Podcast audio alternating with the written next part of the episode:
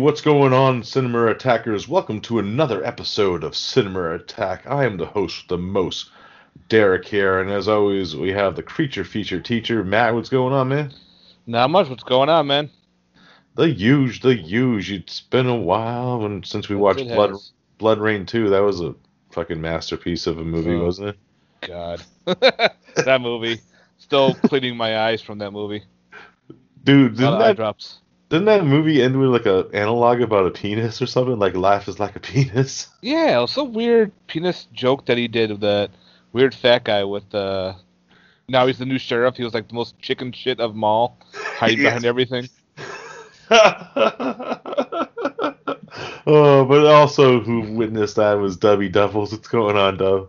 Yes, I unfortunately was there. What's up?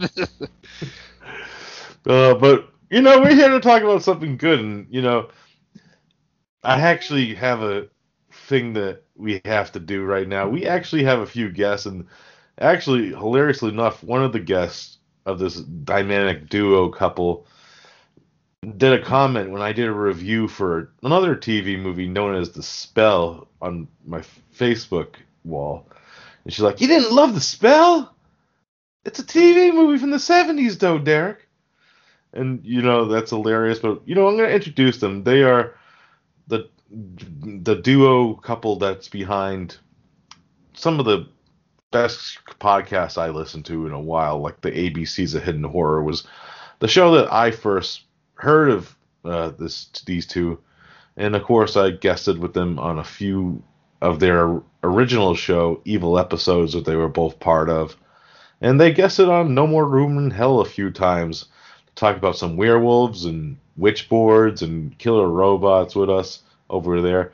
Yes, that's right. If you guys been listening to a lot of my other podcasts, you probably know who these two are. The first uh, is the podcast and legend Jamie Sammons and her husband Brian, who's no slouch himself at the podcasting game. What's going on? Hey, what's up? Hey guys, we're so excited to be here. Thank you for the invite. And yeah, talking about some TV movies, you know, that's my bread and butter. Yeah, and like I said, like uh, I was like, Jamie watched my review of the spell. Oh no, and you didn't like the spell? well, you're not alone there.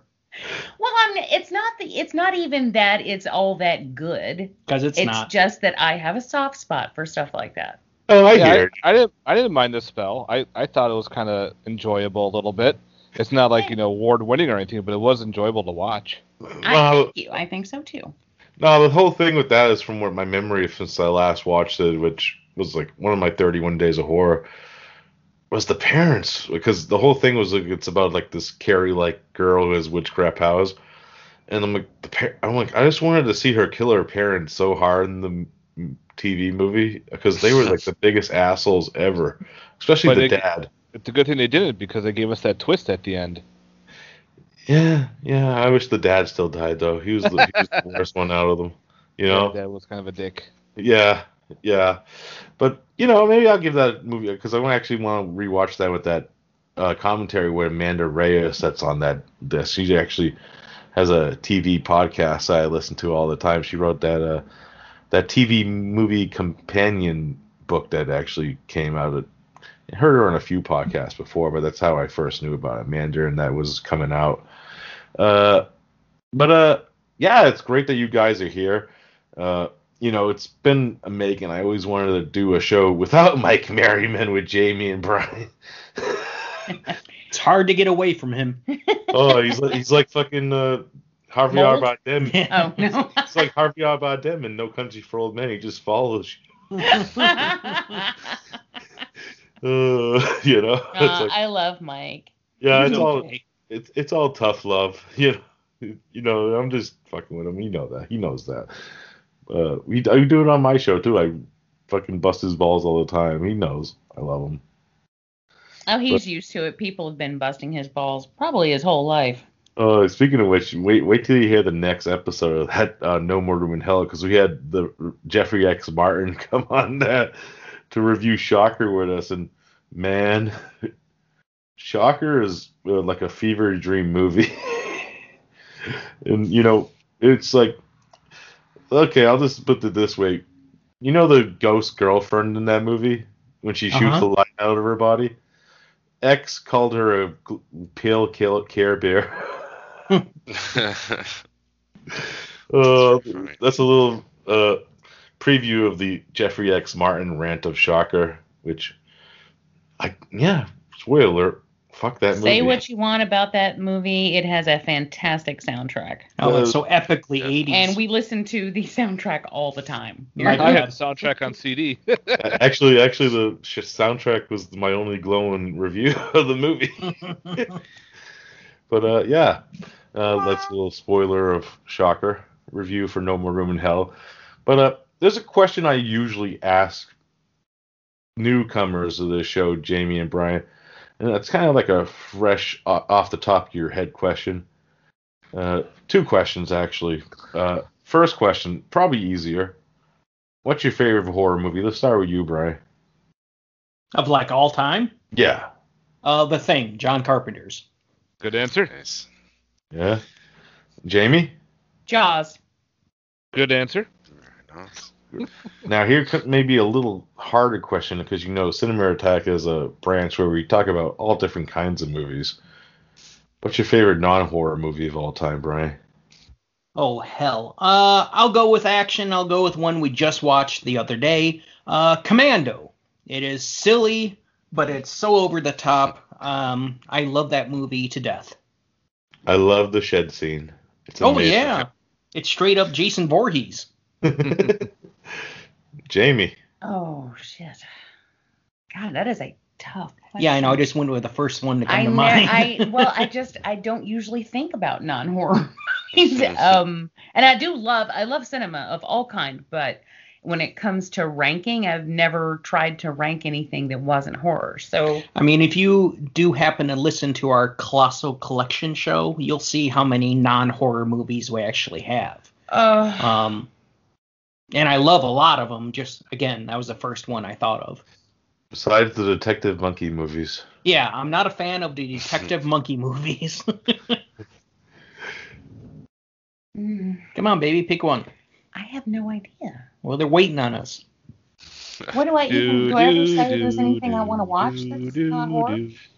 She loves the color purple. That- There, I picked one That's for a you. great movie, but it's nowhere near my favorite. Yes, it is. No, it's not. it's a fantastic movie. It really is, but no, it's not my favorite. Uh, it's like Uh, you know nostalgia fun picks is usually, you know. it's- honestly, best, right up it's there, right up there would be Revenge of the Nerds Oh, Oh. there nice. you go. There you go. That's a good one. or Airplane. the Like that. those would Airplane. Yeah. Surely you must be joking. Like, Surely. I'm not joking, and don't call me Shirley. You know, I, you know, actually, funny enough, actually, I'm flashbacks now, and we did one of those episodes of like uh, monsters on evil episodes. I think you even meant did like an airplane because the lady who speaks jive was in like one of the episodes. Barbara Yeah. Billingsley. Yeah. I um I do quote from that a lot. and let me amend my choice then, because you reminded me of one. The Kentucky Fried movie. Oh, that I was that uh, that was a movie me and my friends discovered in high school, and it became our movie. We would, you know, randomly quote it at each other across the classroom. Nobody knew what the hell we were talking about, but we just loved it. So that I actually Kentucky got someone Fried at movie. work the other day. I go, I got a question, and someone said, "What is it?" I go, "Well, it's an interrogative statement that requires knowledge, but that's not important." That's not important right now. I love that. and they're like, "What?" I just I got them good. I'm like, "You never seen an airplane? Come on, it's like a hospital. What's that? It's a place where sick people go. Come on now." oh, it's fucking awesome. Uh, but yeah, you know, actually, funny enough, Brian, uh, my buddy Dave, Mr. Parker, actually asked the question: favorite killer monkey movie, and I was like, the gorilla from Kentucky Fried Movie. That's awesome. I love when he karate kicks the guy away. Just oh, I love that movie so much. Probably one of my favorite John Landis's movies. oh, I just I, I think it's awesome. Yeah, it's my it's my humor to a T. for sure. You know, I yeah, I dig it a lot. It's great stuff. That early Zucker Tell brothers. not- USA. I just love how that whole like Enter the Dragon spoof part just ends with a Oh, I Wizard of love Oz. and you were there, and you were there. Oh, but yeah, What that's fun. Was oh. that? This is not a charade. Okay, I gotta stop. I know it's Wilson can do the whole movie, but I know. Hey, it's not the worst thing that ever happened on this show. We we I remember if you ever listened to the Herschell Gordon Lewis episode, that was probably it was a fun time, but it was kind of you know it was it was there. I am a big Herschell Gordon Lewis fan. Brian is not. I'm not. It, which is understandable. You know, it's it's either it's your thing or it's not. I feel. Yeah, I like what he with did for his uh, the genre and you know escalating the gore factor, but that's about it. Yeah, I feel you. That's why we got movies like The Deadly Spawn instead. Yeah, Of course. Now that is a masterpiece. it Yes, it is. Oh, but yeah, S- slugs, slugs are great. Oh, I love Slug. That movie is so much fun. Slugs. Come on. We can make a movie based on a book actually that was about killer slugs. Really? Yep. That's awesome. I actually have the gif of the like when he bites the finger. It's, I love that. I keep that on my phone just so I can post it randomly places. oh, doesn't he look like his teeth look like Count Chocula? He's so cute. he has like Count Chocula's teeth. It's amazing. oh, I love that movie so much. Oh, Every time I put on my uh, gloves to go outside, I I check them because you never know. it could be slugs in Could be slugs in the those gloves. it freaked me out a little bit. He put those work gloves on. I have those Oh, work yeah. gloves when I go outside, like you know, till or garden or doing that kind of shit. Outside, I I take the glove and I crush it to make sure nothing's in there. I smack on it just because I don't know, it could be a bug in there or a slug or a spider or I was something. gonna say spiders, man. I did the same thing. Good call. Uh, yo, yo, I, I was watching an episode of Grey's Anatomy with my fucking sister the other day. It was like this weird episode where you know this guy actually had like this weird fungi growing on his hand. During the surgery, she cuts one of the fungi off his hand, and a spider comes out of it. I'm like, what the fuck? Oh, you A know, buddy of like- mine just got bit uh, a couple months back by a spider. He doesn't know what kind, but it was necrotic and it ate a hole in his foot. so we're Oh. guessing brown recluse. Yeah. So uh, that weirded Oh. me out. you know, I actually had a patient because I work in the hospital, and a guy came in, and uh, he got bit by a spider. Didn't think about it, and he had a giant blister that covered almost his whole entire hand. It was so huge. It was so much filled with fluid and everything. I wanted to pop it, but I can't because it's not my job to do that. but he said it was very painful. He goes, he thinks it was a brown recluse or something because it started to fill up with pus and everything. But I think it was Oh. fucking huge. Uh, back home in Georgia, I had a friend of mine get bitten on the hand by a brown recluse, and she had to have numerous surgeries uh, because her uh, to just to remove all the necrotic skin. Oh. and Yeah. it's it's the scarring is horrible. But I guess she uh, she won't go reaching her hand into things now without knowing. I hope what's in nobody's listening to this while they eat lunch or anything. oh. Honey, I think people stopped listening to you while they eat a long time ago. hey. Uh, but enough about the spider talk, because you know I know we have a few spider haters out there. I love spiders, but yeah, they they do some fucked up things sometimes. but uh, the TV movie. That's where the main topic of this episode is. And Jamie, Mhm. I want to ask you, what attracted you to TV movies in the first place? Ah, well, they were accessible. And I guess that's probably what did it is when uh, like when I was a kid, when I was growing up, that was when TV movies were at their height. In the 70s and into the 80s, you would always have like the movie of the week and they weren't they weren't wussy. Like they were they were good. I remember the first the very first horror movie to scare the crap out of me was a TV movie and it was Salem's Lot. Nice. That very same year, uh, 1979, that very same year, The Fall of the House of Usher came on TV, which also scared the crap out of me. So it's they were effective. They weren't afraid to to actually be good movies. No, And they didn't require gore, you know. Dark Night atmosphere. of the Scarecrow is one of the best horror movies out there, TV or not. That is Mhm. just a damn good movie. Yeah, um, Yeah. one of my all-time favorite directors, uh, which uh, will come up tonight, is Dan Curtis, and he did mostly TV movies. He did a, a couple of movies that weren't TV. Well, he did um, Burnt Offerings. Burnt Offerings, which was a theatrical release, but even that feels like a TV movie. If you didn't know any better, you would think it was a TV movie. I did for a long time. Um, but he also works a lot with the compo like one of my favorite composers, which is Rob Cobert. And to me, that combination, oh, plus Matheson did a lot of television writing. No, really? Um, yeah, shut up. It's and he's one of my favorite authors, just book authors, or actually he is my favorite book author. And then uh, his his screenwriting is just phenomenal. So I think it's just it's the talent. You know, I don't know. I the nostalgia. There's a lot of reasons. I would watch them with my dad, and that was something we would share. So that means a lot to me.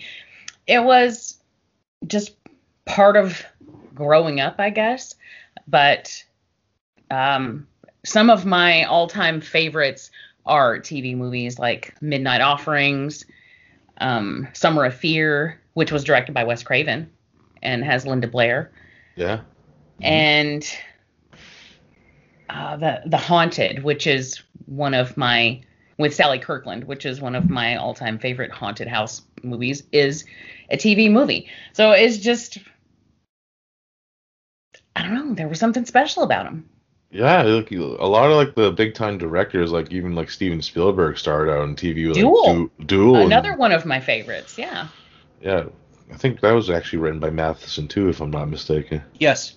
Yeah, Matheson's just a great writer in general for He's TV. the man. I mean, he has done the best if- Twilight Zone episodes. Yeah, he's That's what I was gonna say. If you like the Twilight Zone, about twenty percent of those were done by Matheson. Yeah, my favorite uh, Matheson written Twilight Zone episodes actually Invaders, which is because it's Yes. no dialogue, no Yeah, dialogue at all. It- It's I mean, just he amazing. did Duel. He did a uh, Invisible Man. He did Hell House. He did I Am Legend. I mean, it just goes on and on and on. The dude was just busy.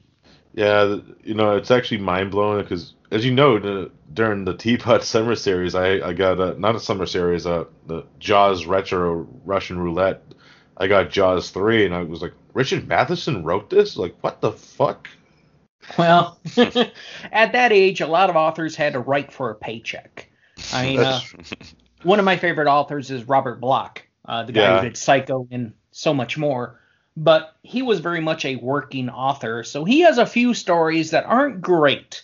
Um, but you know, he had to do what he had to do to survive. So I mean, he has a ton of short stories, and the vast majority of them I think are excellent. So Yeah, it's a pretty yeah. good batting average. yeah, you went from Psycho to the Deadly Bees, you know? Yeah, Yeah. there you go. you know, which I actually like. It's kind of a hokey Amicus movie, but you know, I like a lot of his Amicus stuff too. You know. Oh yeah.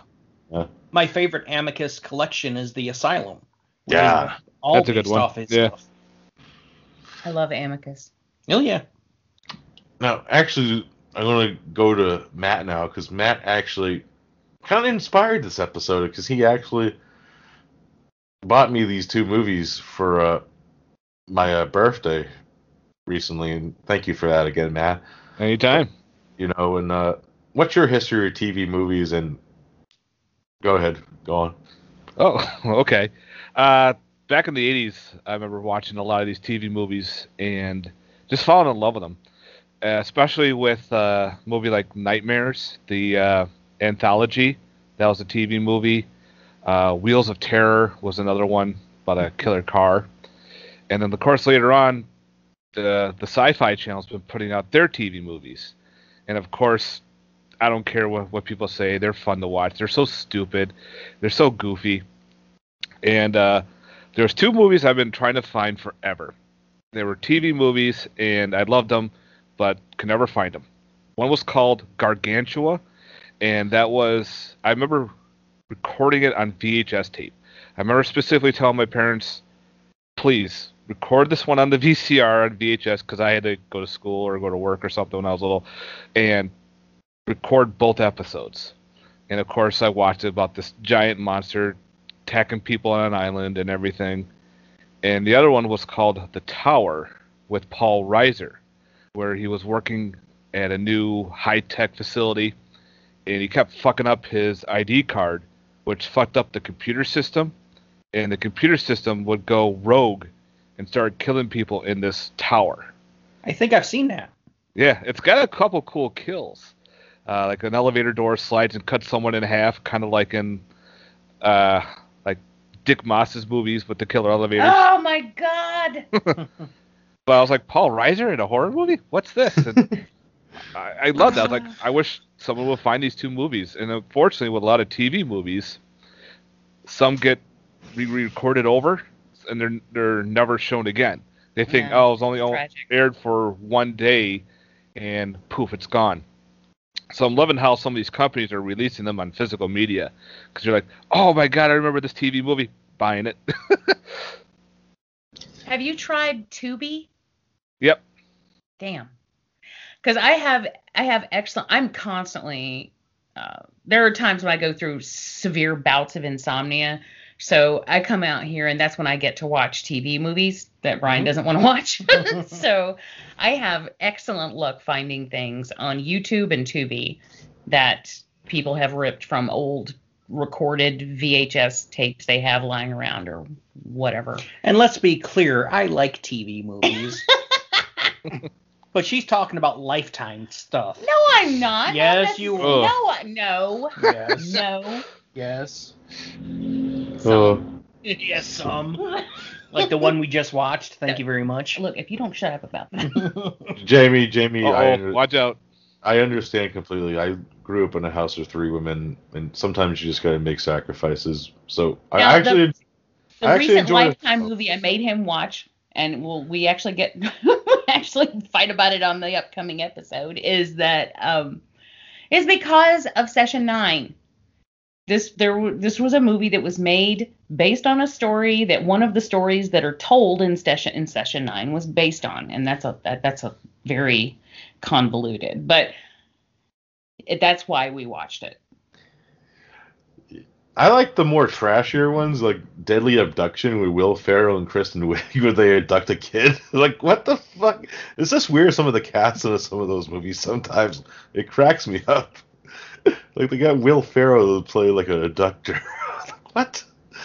Uh, I love this- how it's always deadly something or the perfect something or you know, I don't know. The- I always week- said that if Brian killed me after I moved up here, then my movie could be called North to Danger. Yeah, you know, you know, uh, they even do like Stephen King. They did Big Driver, the Stephen King adaptation. You know, Mhm. They do some different ones here and there. I don't mind some of them. You know, some of the I like the more trashier ones though, because they're like s- stupid dialogue and like that. She's too young, which is actually based on a true story. We actually talked about that in No More Room in Hell, Jamie. But you know, the the whole school that got like venereal disease. That's You know, right. Yeah, the Rockdale County School. Yeah, you know, and it- it's just trashy dialogue throughout it. But then you had like this great performance by Marcia Gay Harden in the middle of it. It's like weird. Uh, directed by Tom McLoughlin of all people, the guy who directed Jason Lives. You know, it's just weird when you just look at these and you know, David Dakota, Tom McLoughlin. You know?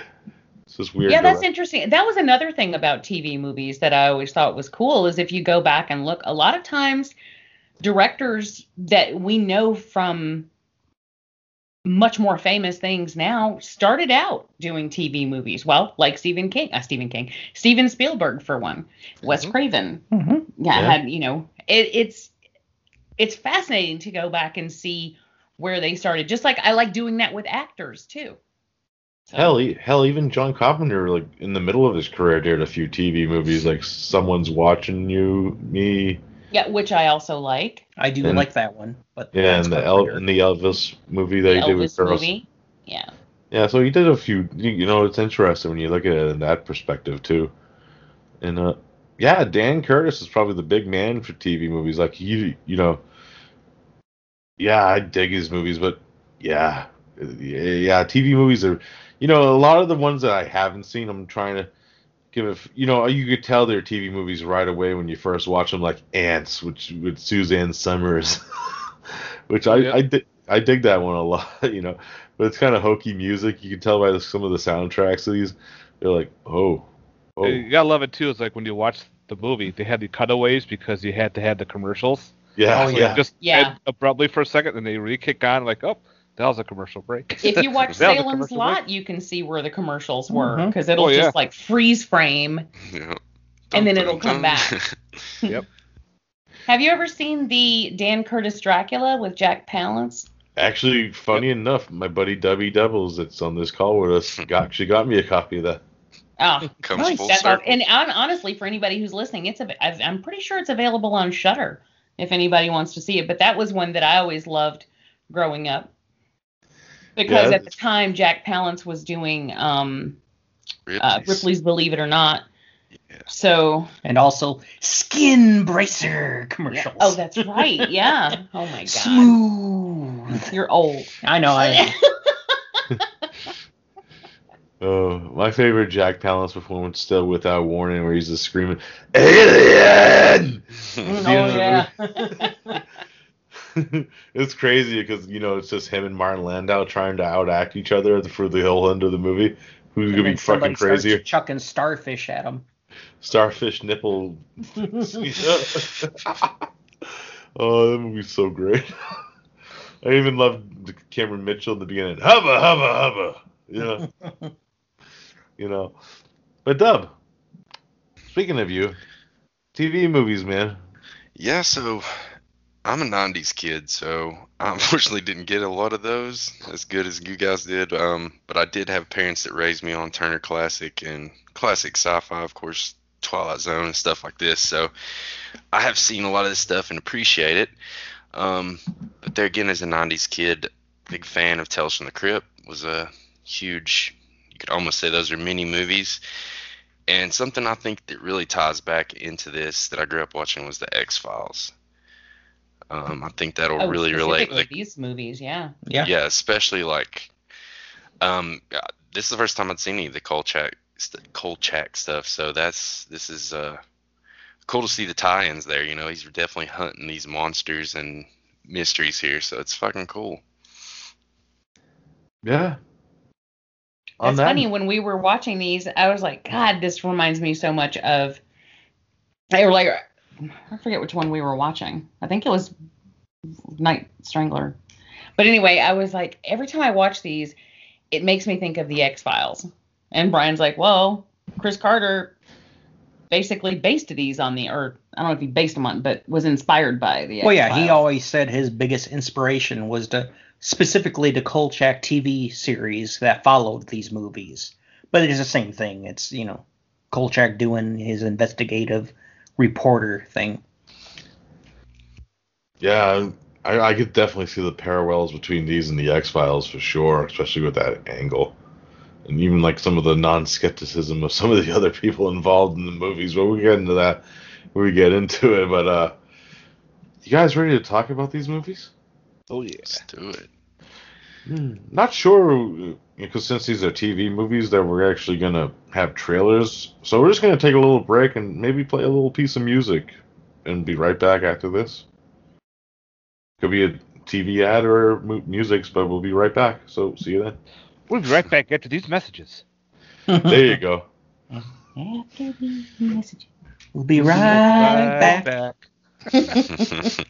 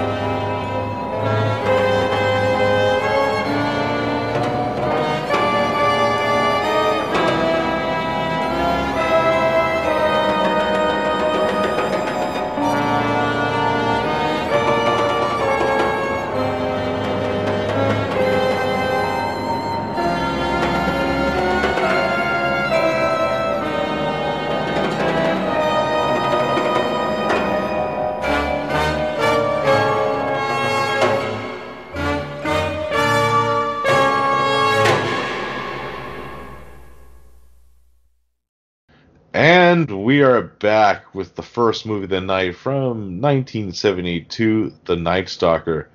This one is directed by John. Jamie, what's that middle name? Lewin? Llewellyn? Moxey? yeah, Oh, I can't. I don't know. I know. I just know Moxey. Um, John Moxey. We'll just we'll we'll go easy on this one. we'll make it simple. But uh, yeah, he's directed a few TV movies. He actually directed another one, uh, The House That Vanished. That I know with Barbara Stanwyck. It's pretty good, pretty good stuff.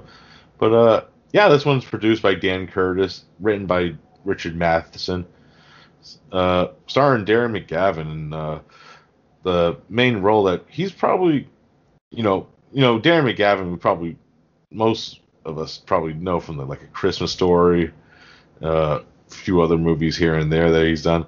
But uh, this is one of his title roles that he's known for is Carl Kolchak.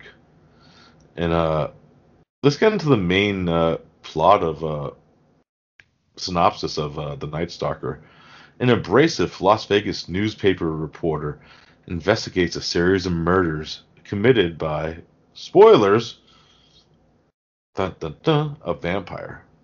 Yeah, we're gonna spoil these because you know, uh, yeah, they're kind of close and they actually reference each other, so why not?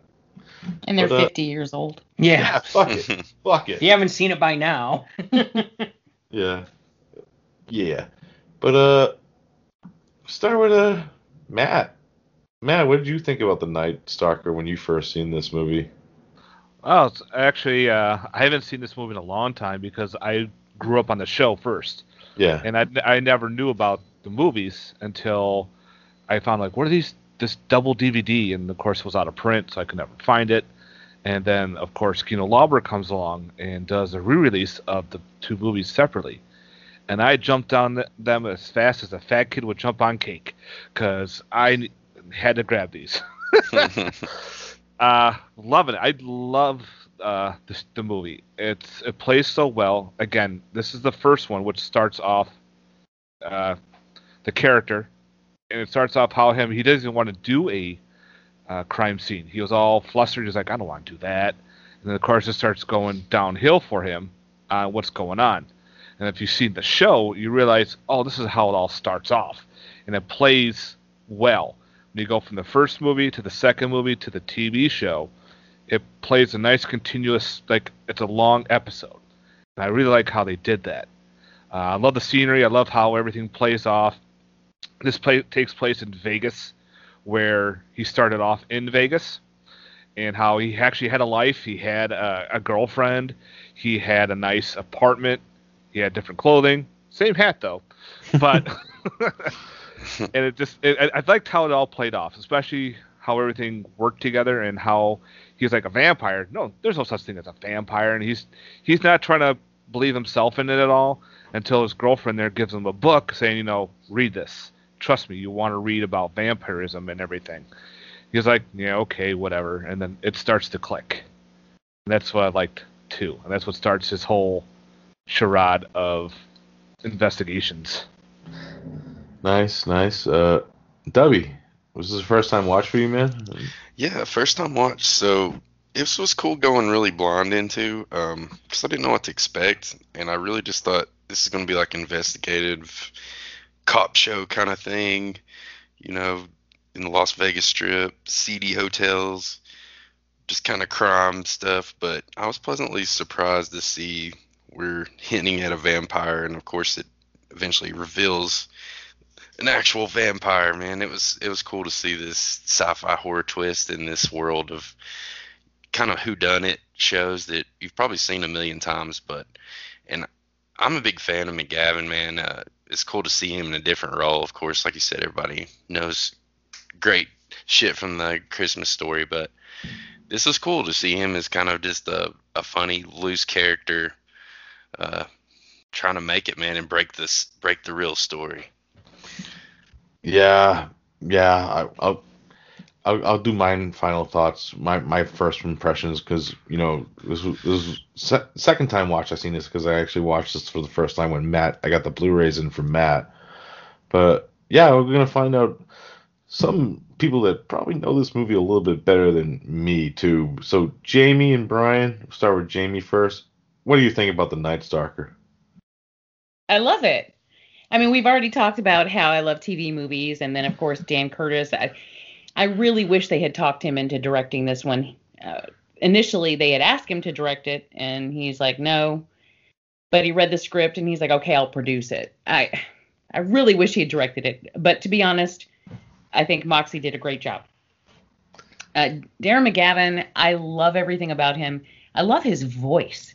You know, he does these fantastic voiceovers for this, which gives it a noir feel. It just ties it all together. And I could listen to him talk for days. He has a fantastic voice, and I think he's perfect in this role. He has just the right wry sense of humor, and um, and the, he has the perfect attitude to play this really grizzled reporter who's just dealt with a lot of shit and he's had he's been fired like 13 times from all over the country uh, you know and and that's a nice little bit that we get about him when his girlfriend is like you know how many times is this? And then uh, getting fired and then he just starts she just starts naming him off and it tells you who he is. He is a guy who he's going after this story he's doing what he believes and he doesn't care what anybody thinks. So i have a lot of respect for that in his character. You know, he's skeptical, but once he knows the truth, he's going after it. And I really dig that. I like the fact that they don't Scooby Doo you here. This is real stuff. These are real monsters. And uh, when he says he's looking for a vampire, it's not somebody pretending to be a vam- vampire. It's a straight up vampire. Um, you know, I dig that. It's that's just fun. And yes, I love the TV show. I was I was familiar with the television show first as well. That was something I used to watch as a kid.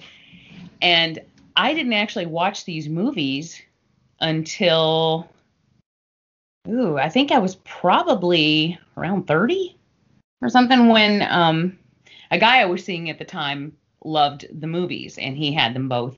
So that's how I actually um, watch the movies. And I didn't I don't even know if I knew they existed before that, but I was familiar with the TV show. And then we have the which Brian came with, the um the MGM two pack Yeah. DVD. Yeah, that one was out of print. It was, it was hard to find at the time. Oh yeah. Well, I've just had it for so long. Yeah, That's I mean, aw- and I'm awesome. glad Yeah, he if it. has.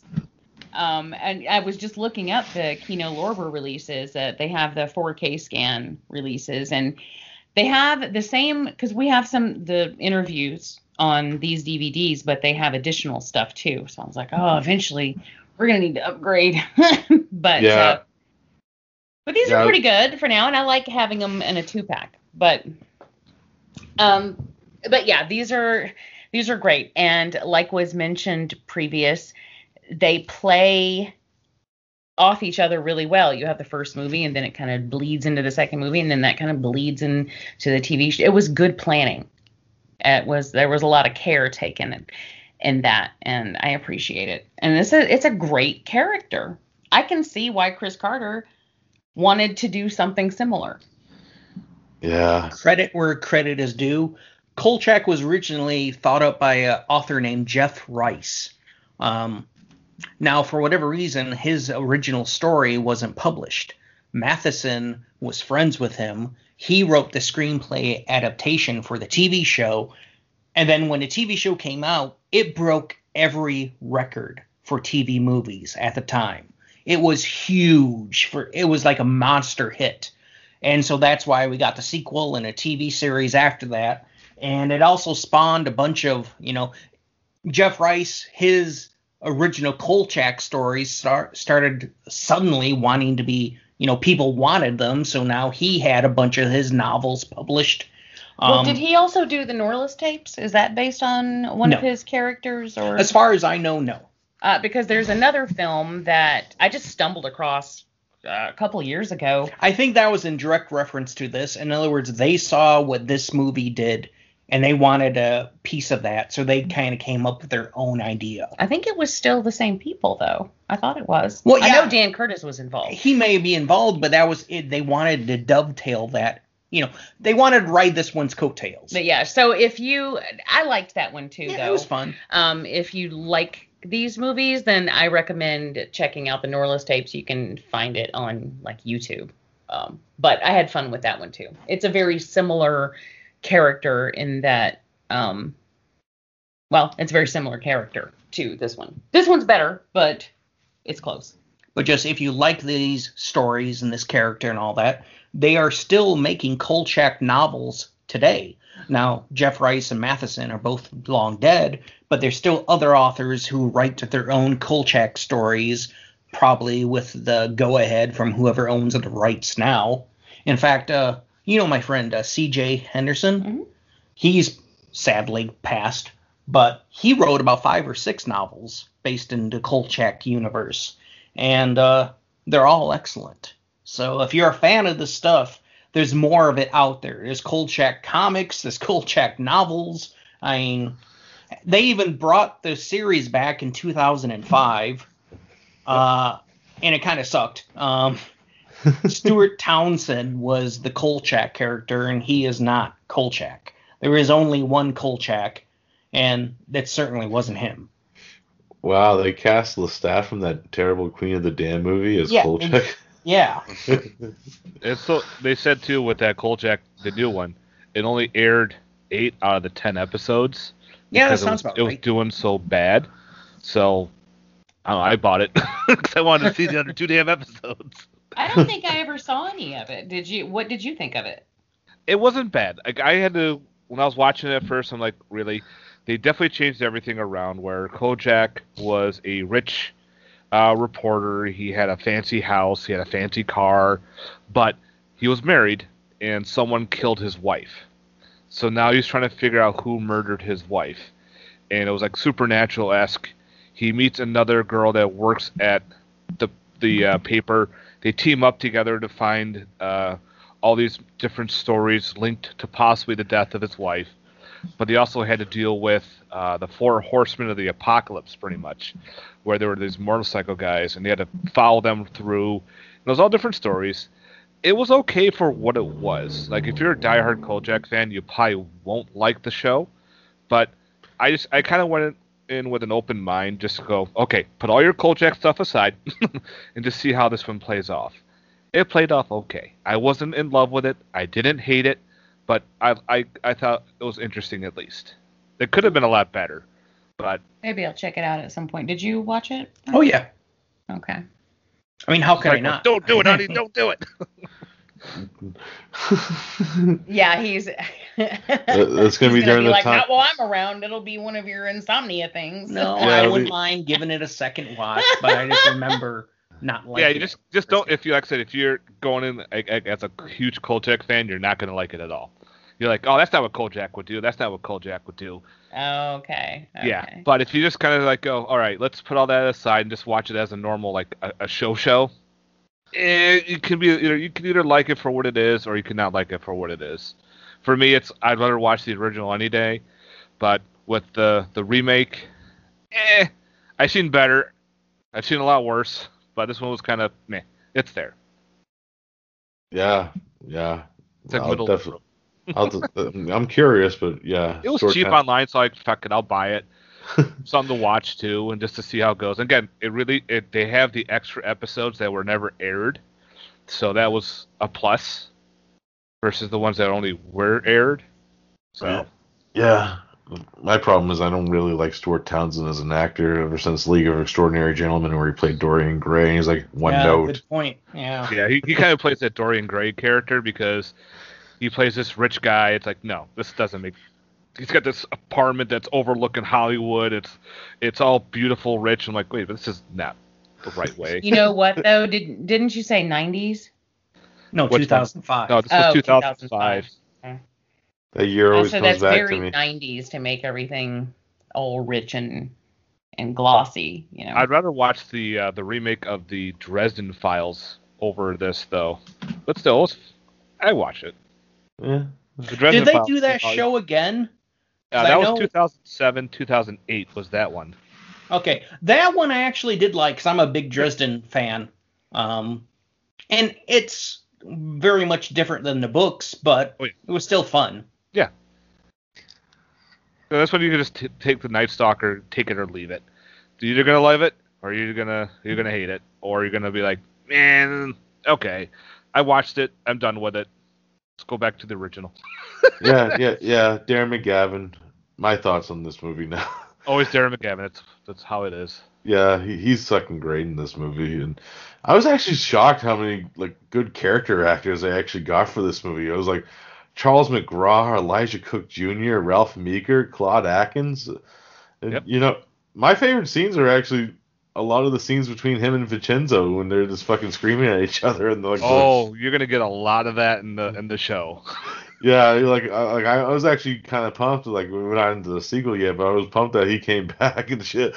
But uh, yeah, there was some great dynamic character actors in this. Like I like Ralph Meeker's character a lot because he had like a history Kolchak and stuff. And my favorite scene, of course, is when the vampire is just bodying all those cops outside of the, the hospital. Throws the all one guy out the window. yeah, I just wanted to like make a movie a, a edit where I just but, but disturbs down the sickness during that scene. the, the, the vampires just fucking everybody up, and you know, yeah, the the one scene I you know some kind of nitpick. I'm like, why do you have to kill the dog vampire? Just to show how badass you are. I hate when animals die in movies, but I think we all do. We're all animal lovers. Uh, but yeah, it's, you know, it's the time period. It's the shock value, you know. But uh, yeah, I liked it. He was. I loved the score. It had like this grimy New York like rape vibe to it, like dun dun dun dun dun dun dun. I was like, oh shit, I love this theme. It's fucking amazing. And uh, I just loved it. Like like Jamie was saying, the voiceovers by this dude. It just kept me engrossed with all the scenes with like nothing happening. You know, where he's just driving around, and he's just doing the voiceovers. It's like it has like that kind of grimy like film noir feel to it. I love, and the setting of Vegas itself is great. Well, the It's- way the mystery is told and unfolded uh, is awesome. I mean, it's very much a PI story where just a reporter is in place of the hard-boiled detective type. You know, he gets one little piece and one little piece, and it leads to something else, and it just keeps going. I mean, he starts off as a skeptic. He doesn't believe in vampires. And then, you know, in the halfway point, he's like, okay, well, obviously this nut thinks he's a vampire, but he's not a vampire. He's some crazy guy who's sucking blood because he's crazy. But towards the end, then he has to come up with the realization that, oh, yeah, I guess this is real. I guess this is a vampire. Yeah, yeah. Like I think the the moment where he's like, "Yep, this is a vampire," was like when he first watches them like bodying those cops, like I said, and then they shoot him and nothing happens. You know, it's like, why is this guy not going down? Because he's a fucking vampire. And that's At like, some point, you got to just deal with it. That's the way it is. you need to remember when this movie came out, the time. Uh, this is one of the first times vampires were brought to the modern age. Before this, everything was always a period piece. Everything was Yeah. Dracula and you know the 1800s, maybe at most. Um, It's all very gothic. Yes. True. this one had a vampire in at the time modern day Vegas, and so I mean this is before uh, Salem's Lot or before the Interview of Vampire, before any of that. Uh huh. I'm not saying it's the first. There could be something else out there that had vampires in a modern day before this, but I think this is one of the first widespread forms of entertainment, and that's why again it was so huge. hmm Yeah, yeah. Actually, ironically enough, uh, the other movie that I think came out the same year as this is Dracula AD seventy two, which was probably be the other movie that would be Martin times for this. You know. Yeah, Know. and that was done as a lark simply because well they've done Dracula to death, you know, no pun intended. Um, in all the previous movies. So what do we do now instead of what they do nowadays is you know bring them to space? They would just bring them to the modern day. I would I would so watch a Christopher Lee Dracula movie in space. That would be awesome. you know, but I, I the thing about that one is another side note. I did like that they brought back Peter Cushing as Van Helsing's and like descendant. That that was of a course, cool, yeah. You know, Yeah. Who looks the- exactly like the previous, you know, great grandfather, but they whatever. always do. You know, I'm very disappointed when I growing up. I just knew that it, you know I would grow up to look exactly like my great great great grandmother because that's what movies always taught yeah. me. But no, didn't happen. What did you guys think of the uh, the Vegas screw job at the end? I love that. I, I love that that so cool. much. Um, I love that he's the hero. He saves the day. He, you know, saves the city, and his reward is getting totally screwed over. I Big time. hate it. I love it for the story. I think it's an it's an excellent story element, but I hate that it happens to him. And that's Yeah. what makes it such a good story element is because by the time you get to this film, you love this character. Yeah. You are on his side. And uh, honestly, with him, I'm on his side from the beginning. There's just something about him that's very alluring. But uh, by the time you get to the end, you uh, you want all these good things for him. And you know the thing that pisses me off more than anything is that he's like, yes, and they're like, oh, she's left town. I'm like, She's an undesirable element. You could at the very least allow them to leave town together. You know, give, but you're gonna actually go behind his back and kick her out of town. That is the most. That is the lowest. Yeah. But they, oh my God, they're just they're dirty dogs. Oh, I But totally believable. oh, they, they all played great assholes. That whole group of fucking dudes. Like Claude Akins has that, that like even like the the curse like t- movie with like Wil Wheaton, he plays like the asshole stepfather in that movie. I'm like, this guy's up to no good. you know, the DA's is a piece of shit. So I'm like, oh, that fuck GA, this you just want to punch in the face. yeah. You know, the only one that I could see like, oh, Bernie, you fucking fucked up over your friend, man. Fuck you. You know. Oh, you know, it, yeah, that whole, I understand why they did it, but the whole Gail thing was like the upset of it. You motherfuckers. Yeah. Mm-hmm. You But I just love that it, it makes it plausible now. I mean, you could be back in, you know, the 70s when you watch this, you know, you know it's a movie, you know it's fake, but there is this thing, well, this could have happened. And Yeah. I, I love her at the end. He is just keep telling yourself this couldn't happen here. And, you know, this could have happened, and then the city could have covered it up and totally screwed this guy over, and the vast majority of people would never know. That's right. yeah, Deb, Deb, what do you think about that end twist? Yeah, man, I definitely did not see that coming. That, but like you said, it it definitely adds to the story. But it you hate to see that. But I do like how it basically ties into the next film because I I do like the relocation in the next film.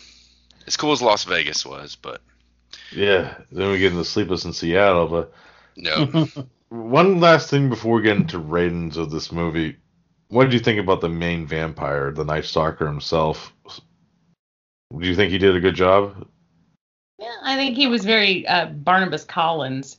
Well, he was And- very classic. He was a classic vampire. I liked how he had the, the bloodshot eyes. Yeah. People were just walking. He was walking through the, the Vegas Strip, and everyone's staring at him, going, "What the fuck's wrong with that guy?" I like the slow reveal they did of him too. Basically, you know, seeing him in the shadows, a, a few scenes, and they did a good job. I mean, there was some little creepy shots and some cool little atmosphere to some of those scenes. Yeah, yeah. I like that. You know, the reveal that he didn't actually kill the the girl with the dog too. She he just kept her there tied up. Was kind of interesting, and I like that aspect, especially those last mo like that whole scene in the house with the climax of him. His character is fucking amazing, and you know gets a stake in the heart. You, it's a win-win for me, and I like that aspect of this movie. They actually went all out. you know, they didn't. They didn't use the whole sunlight deal like he would catch on like in other uh, vampire movies. Sunlight would Yeah. turn right into to ash. They kind of did all of them. Fire. They kind of wrapped them all up in one bow for you. Yeah. Yeah, just kind of repulsed them or something. Yep. The cross. The cross the sunlight and the fucking wooden stake. It was like, I love oh, And this it's scene taken where for hard, he's very down hammers too. Like a Yeah, lot of the oh, old yeah. vampire films, they would do the wooden stake and mallet. Perfect. I was like, man, this is a big nod to Hammer vampire movies. Right on the staircase too. Well, and I think um, this was right after Dan Curtis had just come off of doing Dark Shadows. Oh yeah, Yep. So, um, he was well versed into vampires. right, yeah, which I think is why the the what the guy is to me reminds me a lot of Barnabas Collins. But the I love when Kolchak is talking to the police and he's like, "Okay, this is what's gonna happen. Every one of you is gonna be issued one of these," and he holds up the cross. He's like, where the hell did you get one of those? and they're gonna be issued one of these, and it's a steak and, and a mallet. And I'm like, okay, yeah, that would go over really well. yeah, let's have a bunch of cops walking around with steaks and mallets, and we're like, what the fuck's going on? They're all gonna be Uh, working at a meat tenderizing plant or what? That's good stuff. You guys ready to rate the suckers? Oh yeah. Now, now, Jamie uh, and Brian, if you haven't known, we do the one out of ten rating scale for this movies. So yeah, it's either one out of 10, 10 out of ten, or whatever, whatever you want to rate it. But uh, we'll start with Jamie. What do you rate the Night Stalker out of oh ten? man, that's rough because you know us, Derek. You know how we are with the the ten ratings. Um, it's very I'm all, difficult. I'm all fine with that because I need some more Hall of Ironsides. Ah, um, that's hard to do. Hard to do. Um, I guess if we're gonna go that route, I would probably. Man, I don't know. What do I do? Do I take my R rating scale and double it? I would. That's what I'm gonna do. Okay. Um, well, all right. When we do ratings, we do the old Netflix scale. So basically, it's not like a technical thing. It's a you hate it, you don't like it, you like it, you, You really, really like, like it, it, you or you love it. it. And um, we, I love this. I love it. So that would, if I did that, and our scale would be a five, and that would mean on the ten scale it would be a ten. Now, am I saying that it's perfect when I say that? No, but that's not how I rate movies. So, so I guess I'll go with that. To me, it's a 10. Good stuff, Jamie. There, good stuff with that rating. And Brian, uh, what would you rate the, the Night Stalker?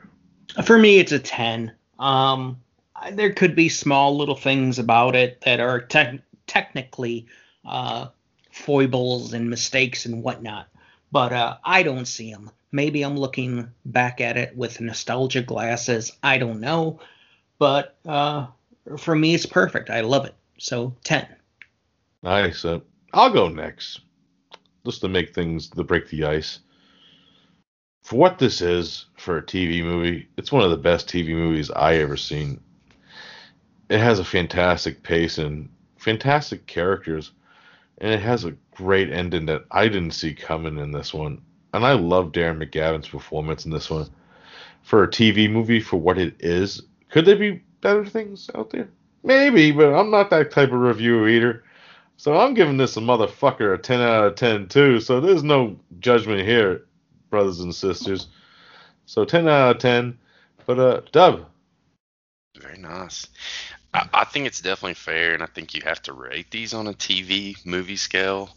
I mean, they, they do have their limitations and drawbacks, just you know, from the sheer fact of what they have against them. But you know, this is definitely an exception to the rule. Look at look at the actors and the writers and producers you have involved. Just fantastic movie, man. I I love the you know, adult Scooby Doo kind of thing, man. I'm a sucker for any kind of paranormal investigation or what have you. Um, I'm going to nine out of ten just to give it room for improvement, but it fantastic first watch, man.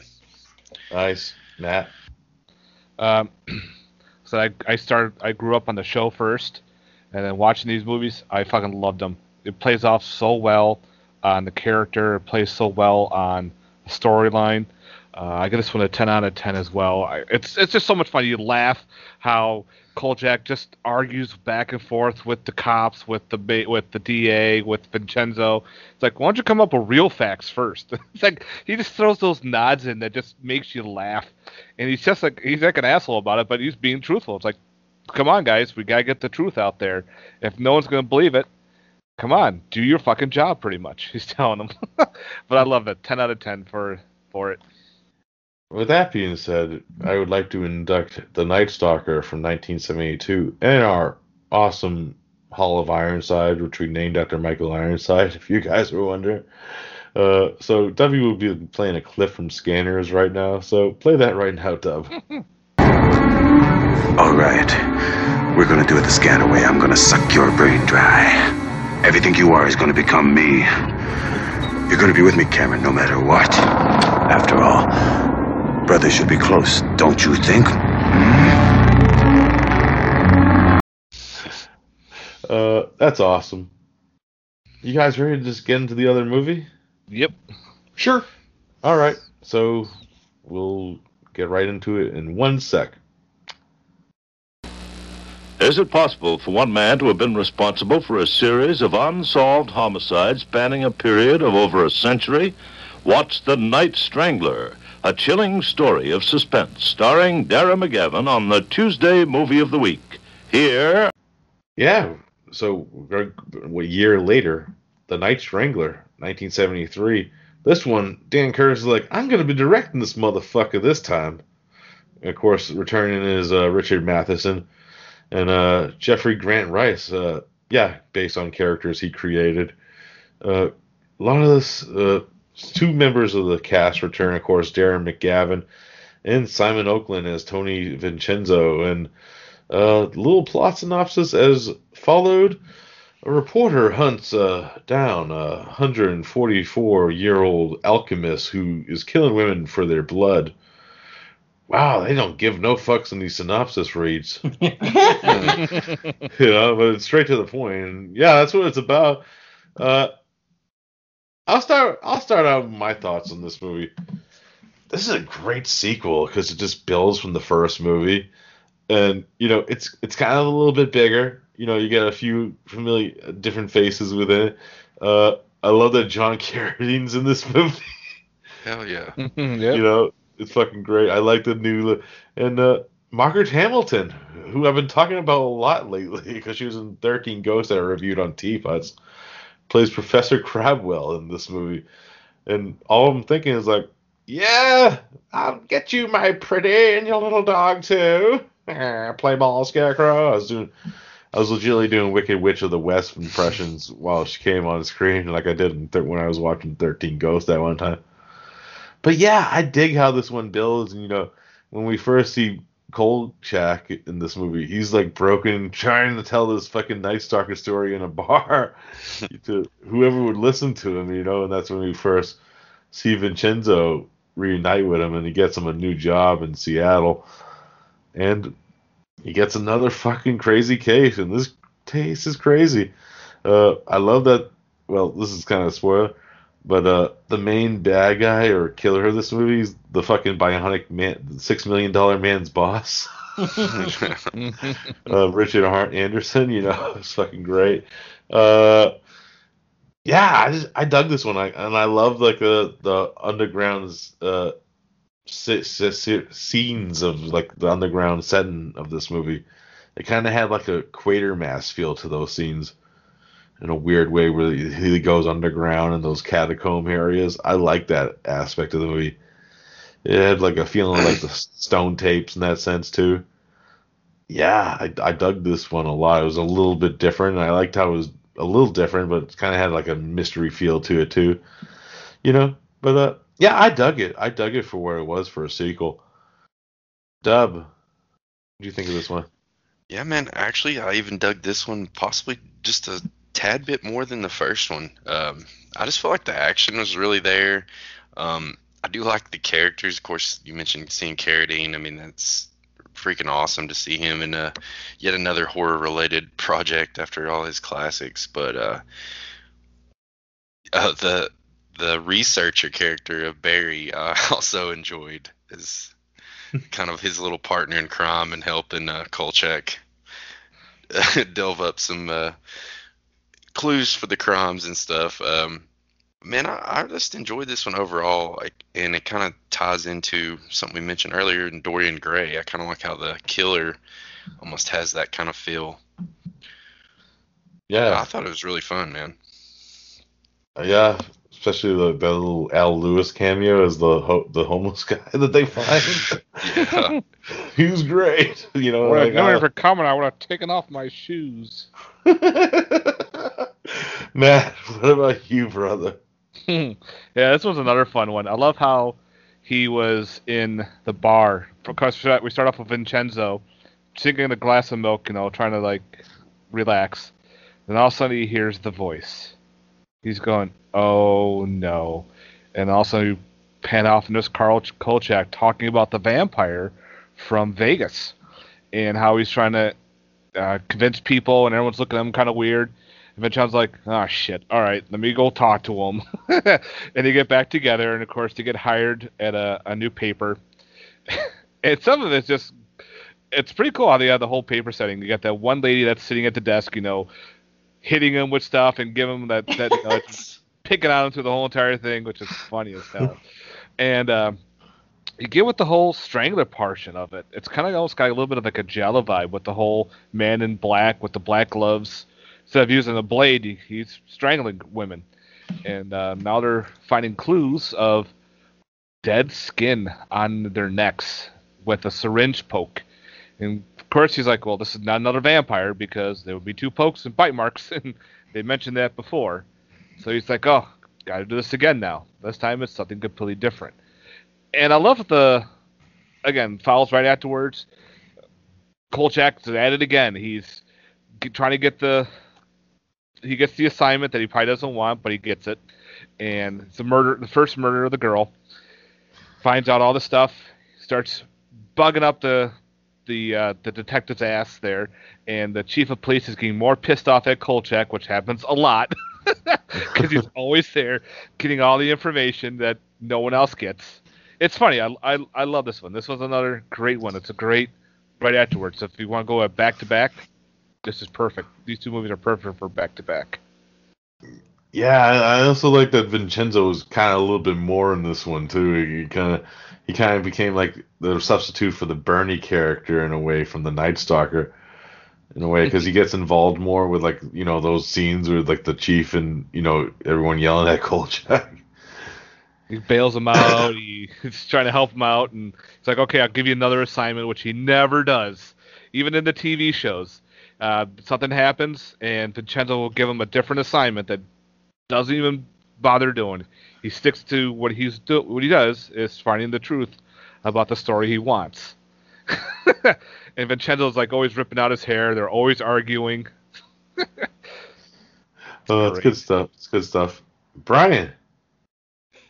I like this one a lot. Um, the only thing I could possibly ding it for is it's a bit too formulaic from the first one. And I'm not talking about the basic structure, you know, where reporter finds a gets a story, finds out there's a supernatural element, and follows it from there. Um, I'm mostly talking about the villain. Uh, it's a hundred plus year old undead guy creeping on women and draining them of blood. That's a little bit too much like a vampire. I wish they would have went into a different direction. Uh-huh. Um, I don't know what. I mean, it could be anything. Make it a werewolf killing, you know, war vets. you know, it could be, you know, a witch who is after, you know, different. Just give me some different kinds of victims and a different mo for the killer. Uh, that being said, it is a damn good movie. It's very enjoyable. I love the setting. I specifically really love the whole underground. Belly dancers. Oh, Well, the belly dancers are great too. oh, that underground, the ending when they showed the underground city. yeah, is that is fantastic. great. I love that. It's like a Just the- Victorian Atlantis. Like yeah, just just the idea of this whole city under the city and it's still there and there's all these secrets and you know the cops are like we searched it and Kolchak's yeah but you didn't search all of it or you missed something there's something else down there and uh, just the whole idea of this underworld and somebody I do like the idea of somebody living down there for hundreds of years. Um, Kolchak, of course, is amazing. Uh, he will continue to be amazing into the TV show that immediately followed this. Um, it's just it's really good. It's an excellent movie. I again, I just wish they would have done a different type of monster for the most part. Yeah, I I, think- I, I get just- you. There. Oh, go ahead. I was just gonna say, I just think it would have been neat if they would have, you know, went with something totally different for the second time out. Yeah, the thing, like, you know what kind of weirded me out? You know what the, the actual, like, when, you know, when the sketch of that killer came out, and you know what it kind of looked like to me? Hmm. He looked like Baron Blood, the Mario Bava movie. Oh yeah, you know, even like the look of like the decrepit face, and even the hat, even had Yeah. the fucking Even had the Baron hat. Blood hat. You know, and it, it kind of reminded me of that in the sense where. like, and let me Rick- just say, Oh, good. just god damn that's one precise formula if you're off by 30 seconds and taking it you're screwed Yeah, that sounds like a bitch. Just. Well, he's been Uh, doing it for so long now. He's got it down pat what he needs to do. I guess but there's no room for error Yeah, the thing, the thing that yeah, that was kind of you know he was gonna get caught eventually because he's getting sloppy in this in the '73. You know, uh, he's getting more notice, especially with Kolchak on his fucking tail. So eventually somebody would have probably caught on if Kolchak never did. You know, maybe in another 21 years. You know, when they had like modern fucking DNA shit and shit. But who knows? You know. But and i do like the aspect of the whole 21 year return um, it's very you know stephen king it which might have taken it directly from this or you know something else it's not a totally original idea but i just like how it's utilized here and having to go back and do the research and find more cases every 21 years Yeah, yeah, I, I like that aspect of it too. It kind of has like a what the fuck was that other thing? There was a movie I watched recently that kind of had the same thing where killer returned after 18 years and maybe a Beast copycat. Within. Yeah, yeah, yeah. Yeah. We're cicada. the Yeah, we- cicadas are in the trees And that well, and the cicadas are in the trees now. yeah, that's true. That's what I actually posted a bunch of Beast Within gifs. on right now there's post. some bug boy out there doing naughty things to women Oh, that that beginning of that movie, I'm like, what the fuck? oh, that's a that's a whole different conversation. But uh, yeah, you know, Jamie, would you love this one as much as the first one? What do you think of this one? I do love this one, and I actually kind of think I like it a little bit more too, only because it is an unconventional creature or you know villain. Now, Brian is right in that it is you know an a really old dude who is taking blood from women and you know grabbing them on the streets, and there, so there are a lot of similarities there. But, you know, vampire is something that everyone's familiar with. This is an original idea, and I like it. I love the setting. I love the humor in this film. The uh, the bulldog of the one belly dancer of the charisma beauty. Oh yeah. Her, that woman cracks me up. And uh his just his relationship with uh his well she ends up being his buddy but the one that he meets what is her name i can't remember her name but Louise or Thank you, Luigi, yeah. that they're funny. He and Vincenzo are hilarious together. I I I love that there is as much humor in this as there is, and it comes with being familiar with characters. So you're introduced to them in The Night Stalker, and by the time you get to this film, you're familiar with these characters. So you you have that playfulness with them, and I think it works very well. And I I will just add that I I love how in this movie there are direct connections to the previous one. They mention it two or three times, so there's a very good strong sense of continuity. Absolutely. Yeah. Yeah. Um, the the underground sequences remind me of Underground Atlanta, uh-huh. and I've always thought that was Definitely. such a cool thing, uh, just to have a city under a city. You know, that's just neat. And I love the fact that he's got this his whole family there, the skeletal family, mm-hmm. that is creepy. And to think of that being on TV in the early 70s, I just think that's super creepy. no, that's pretty you good. know? Yeah. So- You can, you can also see him starting to go there. nuts. When he's talking Yeah. to the family, he's got Yes. the food all lined up. He goes, "What should I do? Should I listen to a story?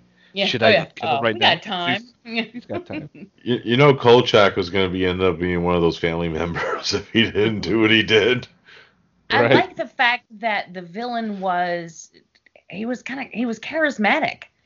You know, he uh, just started. Oh, and he said something like, "Oh, you're gonna." I forget what he threatened him with, but basically, you're gonna end up down here for, or you're never gonna leave this place alive, or something like that. And I turned to Ryan and I was like, "Well, of course he is now because the dude just it announced everything. Like, you know, and that's how it works. Like, you just told me your whole plan, so hell yes, I'm getting out." But um. I I like the fact that he just was talking to him. And Yeah. that's it's the whole thing is interesting. And he wasn't he didn't really come off as if he was evil so much as kind of like a Herbert West kind of character, He's driven. you know, He's and dedicated to his but- craft. yeah, because he's like, you know, so well, maybe we'll get that answer in the next 21 years. And he's like, oh, uh, you know, so more women are going to have to die. And he's like, oh, what's a few deaths when it comes to, you know, immortality? Yeah, a very So- practical viewpoint. I he's like, right. I mean, which is to me very Herbert West of him. You know, he's got, it's strictly science for him. He doesn't look at what he's doing as being like a serial killer. It's, he's doing what he has to do to work on his thing. And, you know, I think that's cool. Yeah. I, uh, one thing I thought was fun is early on in the film, when they're investigating one of the attacks, there is a sign for um, Richard's clinic. I Uh-huh. think it was Richard. Mhm. And uh, and I I was like, Richard's clinic. What a stupid name for a clinic. Like who's gonna go to Richard's clinic? Well, then it it's way later when it actually is brought up that that is the place. And I was like, oh, that's funny. You know, but I but it was a good on them. You know, they actually had the place established didn't mention anything about it. It was just established in the in the the background, and then you know it ended up playing a big role later on. One thing I do gotta say is I thought it was a bit silly when you get this guy who's been around for hundred years and Kolchak's trying to convince people that it's the same guy and they're like, Of course it's not the same guy. His name was Malcolm Richards. And now he changed Malcolm's. Yeah, and nobody can put two and two together. Now, it's obviously a different guy. I mean, his name's Malcolm Richards. This is Richard Malcolm. Yeah, that was totally kind of that, that was kind of silly. Yeah, Well, and then you have the photographs; they look exactly Yeah. the same. It's like, come on! He's it's not like trying to hide very hard. it's like that scene Hide in in plain What's sight, man. in, uh, yeah, well, and that's apparently it works. Uh, it's like that uh, in Rosemary's Baby when um oh, it's pretty yeah. much the same thing. You know, he had taken well, he did an, he did an anagram of the name, but the photographs look the same. Um. Anyway, it's just uh, that was yeah, that was that was funny. I'm like, come on, guys, you're not that stupid. But I love the whole the um uh the investigator and the you know going back and looking in the records and pulling another 21 years later and pull and then of course I thought it was funny when they had like you know they had come up with several years worth and Kolchak is like oh every 21 years. And then the guy's like wow that's very astute of you. And I'm like no it's really not. It's math. Like it's not like, Uh, why didn't you come up with that? Oh, my favorite thing is when you know he finally gets all the proof and he brings Wally in the room and he gives like that whole speech about you know like the the Malcolm Richards character in front of everybody. And he's like facts. Mhm. and then, and then Wally's like yeah facts. And the guy's like you shut the fuck up. You know yeah I like the, those side characters. They crack me up. There's a li- like hidden humor in them they're oddball side characters in this movie and they Like- have life to them you know Yeah. they're not they're not empty characters they have life they have personality and that is a good screenplay and fantastic directing Yeah, it's it's fucking great. So, that being said, You guys want to rate this sucker? Do it. All right. I'll go first. I actually really enjoyed the sequel for what it was. You know, it, for a TV movie, yeah, it's great. Yeah, there's some silly things with like you know hidden plain sight things that we were making fun of, like Richard Malcolm's the Malcolm Richards or some bullshit like that. That's kind of cracked me up now. I'm thinking more about it. I'm like, yeah, that could have been a little bit handled better. But overall, this is a great sequel to the first movie. I like that it references the first movie, and you know it's kind of humorous in that sense. Where you know, like there's one scene where Kolchak is just in an elevator with his new uh, girlfriend there, and he's like telling the story, and everyone's like walking steadily away from him when they get out of the elevator, like, oh, and he's like, I'm fine, I'm fine, don't worry, you know. Uh, but overall, this is a great, like, like, like we said, like I kind of like the villain of this piece, even though, you know, he does do some formulaic blood things that's kind of similar to a vampire. But I like that he actually interacts with Kolchak, which is kind of missing from the first movie with the main baddie of that one. I like that he actually talks, and you know, he's you can see a little bit more character.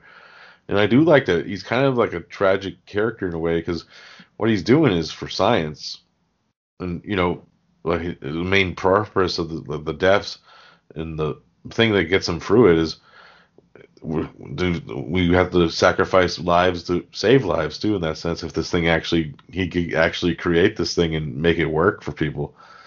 But overall i really enjoyed it for what it was. Uh, i'm gonna give it like a half point less than the original the first one and give it a 9.5 because i really fucking dug it you know you know some silly stuff in it but i had a ball with it still.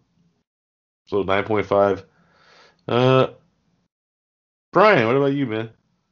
I like it a lot. Um, I think it's a good standalone film, and it's a very good sequel. I am gonna dock a point just because it was a bit too similar to the first one.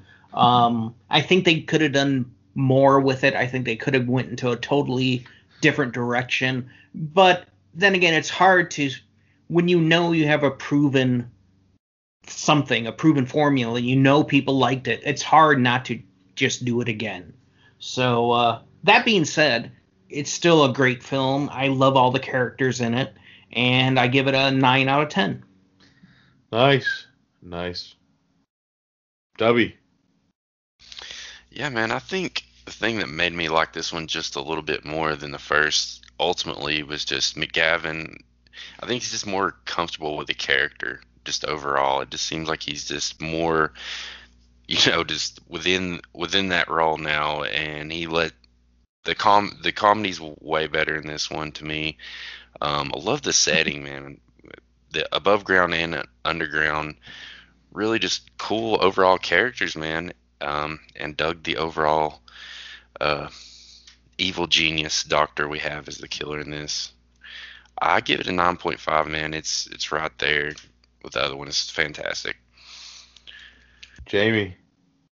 Uh, this is another 10 for me. I like I said I do think I agree that I like it probably a little bit just a teeny a hair bit more.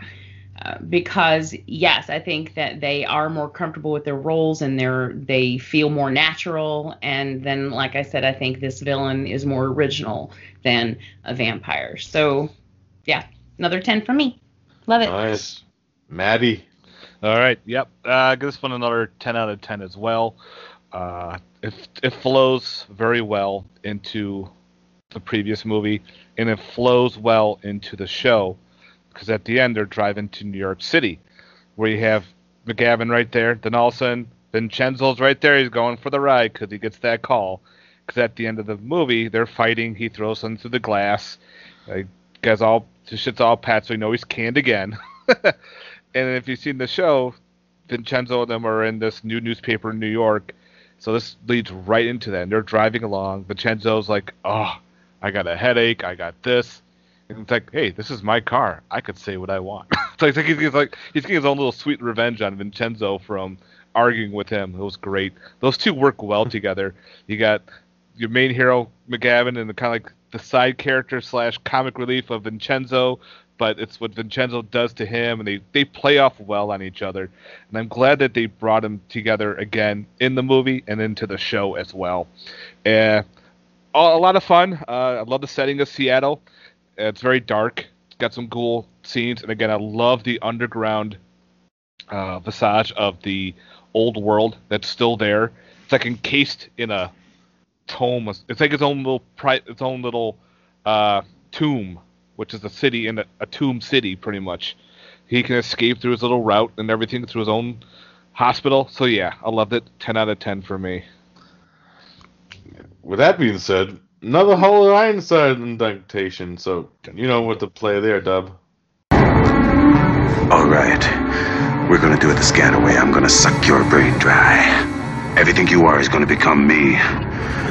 You're gonna be with me, Cameron, no matter what. After all, brothers should be close, don't you think? Some Michael Ironside be like, "You're part of me now. Don't you want it? You want it? you know." Uh, that was a fun show, guy. Yeah, I ca- I definitely w- want to pick up the TV series now and continue on with the Adventures of Kolchak and see where it goes. You know, because I, I remember seeing a few episodes of this when I was a kid. You know, yeah, yeah, yeah. I used to dig it, but now seeing how you know you say this one connects with the the these TV movies, Matt, more. Mhm. I want to go back and rewatch it from the beginning and see that progression. You know, so good stuff. And Jamie and Brian, thank you for joining us for this special episode. I had a blast this time. This is one of my favorite ones we recorded so far. Well, thank you for the invite. Yeah, we really appreciate it. It was a lot of fun. Yeah. Glad you guys had a good time. Yeah, if you guys Do guys ever again. want, yeah, if you guys ever want to talk about movies and you know just message me, we should talk about this movie. You know, you know, this is a movie that usually you guys don't, you know, because you guys just started your new show, so who knows? But if there's ever a movie that you think you'd want to cover that wouldn't be fit for maybe like a horror podcast or whatever, you guys can come Okay. on whenever you want. You know. You oh, and I did find the uh, the Tower movie. It's actually on YouTube, which surprised the hell out of me. Yay! And it's actually they actually have the other one too. There's uh, I guess it was based on a a remake from the 80s called The Tower, where it would go after people because it needed a heat source. So of course our body heat. So now I gotta find it and watch that one. That's good. Can't, I gotta look that up, man. You send us the link in the chat later for that one. All right, buddy. Yep. but uh, yeah. Thank you again. It's been an honor, and you know, uh, if you guys didn't know this, uh, ABC's of Hidden Horror is actually one of the shows that got me into podcasts, and so it's always a pleasure to have you guys on. And like we said, come on anytime you want. Well, that's awesome, man. Thank you. No problem. And Now you- that is, I actually didn't know that. That's Yeah. really cool. Yeah. Wow. Oh, yeah. You know, you know, and it's glad that you guys are coming back in full force this spring. Which pimp your stuff out. I know you guys just started a new show, so tell us where to find you. Go for it, baby. well, we basically took the ABCs of Hidden Horror and um, we're doing uh, season two of that. So we're starting over with A, but this is called the the Bride of the ABCs of Hidden Horror. And then we're con- taking our uh, Attack of the Colossal Collection show that we used to do, and we're basically taking both of those and smashing them into one show Called. called Horror in the House of Sammons. And the reason for that is that that kind of gives us the openness to do whatever we want to do. And uh, we're not just strapped to a particular format if need be.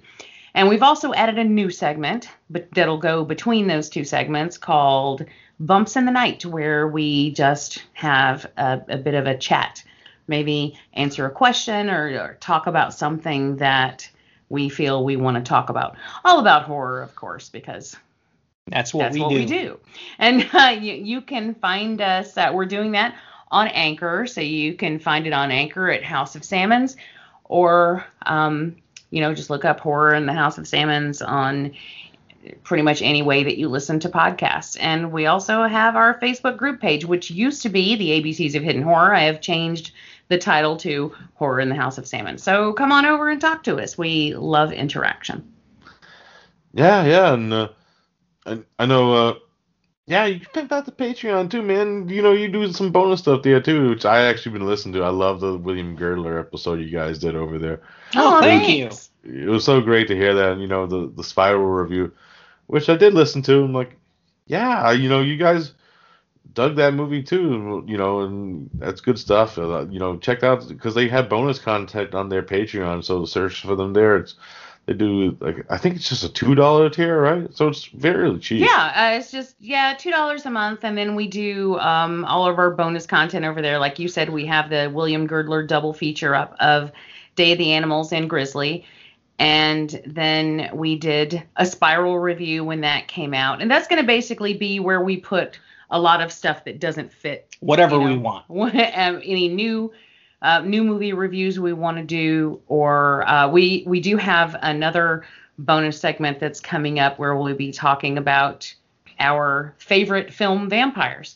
So um, with that, you you get at least one bonus episode per month, but Probably um, more. we already have we already have two out, and it's only been for a couple of weeks, so it's um um you never know what you're gonna get, but it, there's you're guaranteed at least one bonus episode a month. Um, but you know, uh, just anything I feel like throwing over there. We're also going to uh, orig- eventually we're going to be adding um our older episodes of ABC's and Colossal Collection or whatever, and so you'll have access to the vault for that if you're interested. Also, the like in. So I'll put the like in it episodes over there as well. yeah, Awesome. yeah, yeah. Yeah, you, you know how me and Jamie are the werewolf lovers. You know, we always talk about some good werewolf stuff over certain other shows, but yeah, this is a fun time, guys. And like I said, check them out. It's great stuff, great content. Jamie's been in the game for years, and Brian's no slouch himself. You, if you didn't know, Brian's actually he he, he writes fiction, Lovecraftian fiction, edits a lot of compilations for different companies, and has his own stories in them sometimes. Uh, my favorite was Atomic Age Cthulhu oh, uh, thanks.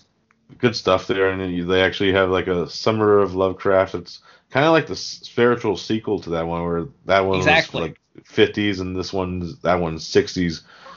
You know, Lovecraft stories, and I think Jamie, you actually have a story in that one. I do. Yeah, I have a story in Summer of Lovecraft. Yeah, yeah, good stuff. So check them out, pimp out their shit. Do it, do it now. Like Ben Stiller says in Starsky and Hutch, do it, do it. But that'll be it for Well, us. thanks, man. That's so awesome of you. We appreciate it. No You've always been such a huge, just so much support. Yeah. that means a lot. Anytime, and if you guys ever need any help with anything, let me know. I'll, I'm happy to help. I'm I'm a whore, you know. I'm whoring myself out to teapots and Hero Hero Go show at the moment. But you know, I I even start. You know, this is a little subs note. I actually going on another journey with uh, Gary Hill soon, where we're actually going to do an exclusive things for Legion Patreon. Uh, where we're going to look at New York-based horror films. You know. Oh, Nice. that's a cool idea. Yeah, you know, so look for that. Actually, our first episode is one of the first movies that me, Matt, and W reviewed. The Sentinel is going to be the first episode of that series that we're going to be one. doing. Mhm. So, yeah, Our first But, uh, haul to Ironside, maybe. Yeah, I think it so. Yeah, remember we had to do that twice? Well, with good reason. I mean, not that you had to do it twice. With good reason that it's an Ironside. well, well, well, it's a bad history because that was the well, we were using a different like recording system then, and W. he he recorded his own vocals, but he didn't record ours on the first record. I've done that.